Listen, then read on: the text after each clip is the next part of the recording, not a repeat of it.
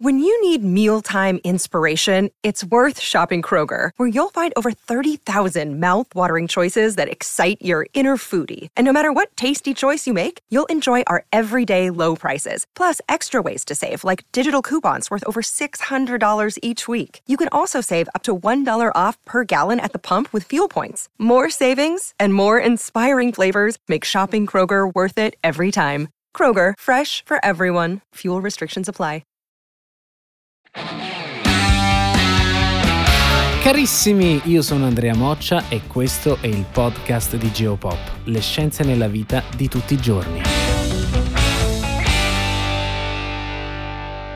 Erano le 16.30 del 18 marzo del 1944 quando cominciò l'ultima eruzione del Vesuvio. La presenza delle truppe americane e britanniche che erano giunte a Napoli dopo che la città si era liberata dall'occupazione nazista permise di documentare l'evento con foto e video, prima volta nella storia di questo vulcano. Ma il racconto delle diverse fasi dell'eruzione, lavoro di un'importanza scientifica enorme, lo dobbiamo a un uomo in particolare, che risponde al nome di Giuseppe Imbo. Giuseppe Imbo era il direttore dell'osservatorio vesuviano e, a rischio della sua stessa vita, continuò a registrare le attività del Vesuvio, lasciandoci così delle informazioni preziosissime per lo studio e per la comprensione dei fenomeni vulcanici. Church. Oggi la comunità scientifica concorda nel dire che l'eruzione del 1944 è stata a tutti gli effetti un prosieguo di quella del 1906. Quella del 1906 fu un'eruzione piuttosto forte, VEI 4, VEI è indice di esplosività vulcanica, che causò 216 vittime e circa 34.000 sfollati e che portò alla creazione di un cono di scorie sulla sommità del vulcano che nel 1944 era alto circa circa 100 metri. Ma anche durante le fasi più violente Giuseppe Imbo non abbandonò mai l'osservatorio. La sua fu un'attività di ricerca molto minuziosa che fu ostacolata a più riprese dalla guerra, in particolar modo nel 1943 quando gli alleati gli requisirono parte dell'osservatorio limitando il suo ufficio a una sola stanza con pochi strumenti. Nonostante questo, Imbo giunse alla conclusione, con le sue ricerche, che una nuova eruzione era imminente, anche se la sua voce fu ascoltata arrivata solo quando ormai era troppo tardi.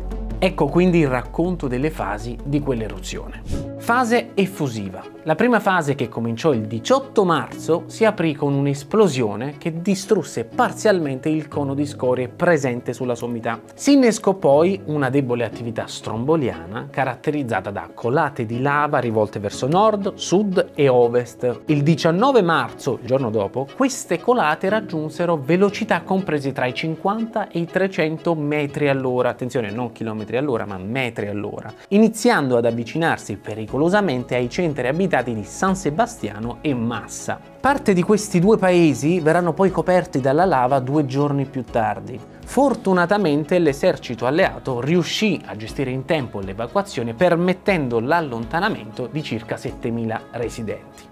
Fase delle fontane di lava. La seconda fase si aprì il 21 marzo, quindi tre giorni dopo l'inizio, e fu caratterizzata dalla presenza di fontane di lava alte fino a 800 mm.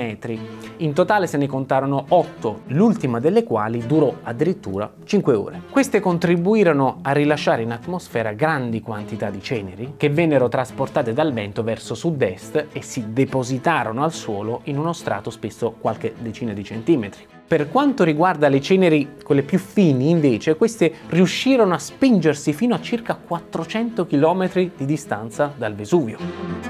Fase delle eruzioni miste.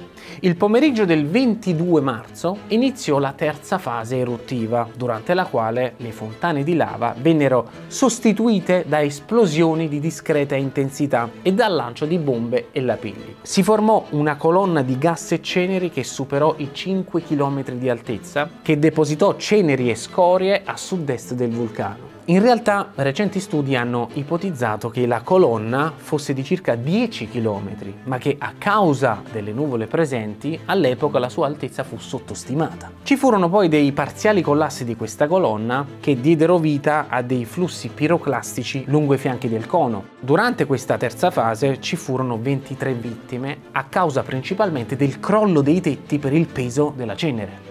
Fase sismo-esplosiva. Dalle ore 12 del 23 marzo iniziò la quarta e ultima fase, durante la quale si verificarono delle attività di carattere esplosivo causate dall'ingresso di acqua nel condotto vulcanico, con colonne eruttive alte quasi 2 km. In quelle ore si registrò anche un'intensa attività sismica e piccoli flussi piroclastici sulla sommità del vulcano. L'attività eruttiva iniziò a diminuire a partire dal 24 marzo e si concluse ufficialmente il 29 dello stesso mese. Dopo questa eruzione il Vesuvio passò da essere un vulcano a condotto aperto a un vulcano con condotto ostruito, che è la stessa situazione nella quale si trova oggi. Fase post-eruzione. Complessivamente, nella decina di giorni che vi abbiamo appena raccontato, furono emessi più di 245 milioni di metri cubi di materiale e furono diversi i paesi danneggiati dalla ricaduta di ceneri e lapilli, come ad esempio Pompei, Nocera, Scafati e Poggiomarino. Secondo le stime del governo militare alleato, nella sola giornata del 26 marzo morirono 21 persone a causa del crollo dei tetti di abitazioni. Fortunatamente Napoli città, molto più abitata, data, non subì grossi danni dal momento che la direzione dei venti spinse la maggior parte delle ceneri e dei lapili verso sud-est. Come ha riportato in un articolo anche il professor Claudio Scarpati, vulcanologo dell'Università di Napoli, d'altronde mio prof quando ero studente, è interessante il fatto che all'epoca questa fu considerata un'eruzione tutto sommato piccola. Questo è legato non tanto alla potenza in sé dell'evento, quanto alla guerra mondiale in corso. Le poche decine di vittime del vulcano e la distruzione di campi agricoli sembravano un danno di entità ridotta, relativa se paragonati alle terribili condizioni imposte da una guerra, da quella guerra. In quest'ottica, eh, bisogna dirlo, diventa ancora più importante quel lavoro svolto da un vulcanologo, da Giuseppe Imbò, che riuscì a raccogliere una quantità di dati enorme utili non solo al racconto che avete appena ascoltato, ma fondamentali per poter prevenire, almeno in parte, i danni di un'eventuale futura eruzione del Vesuvio. Speriamo molto futura.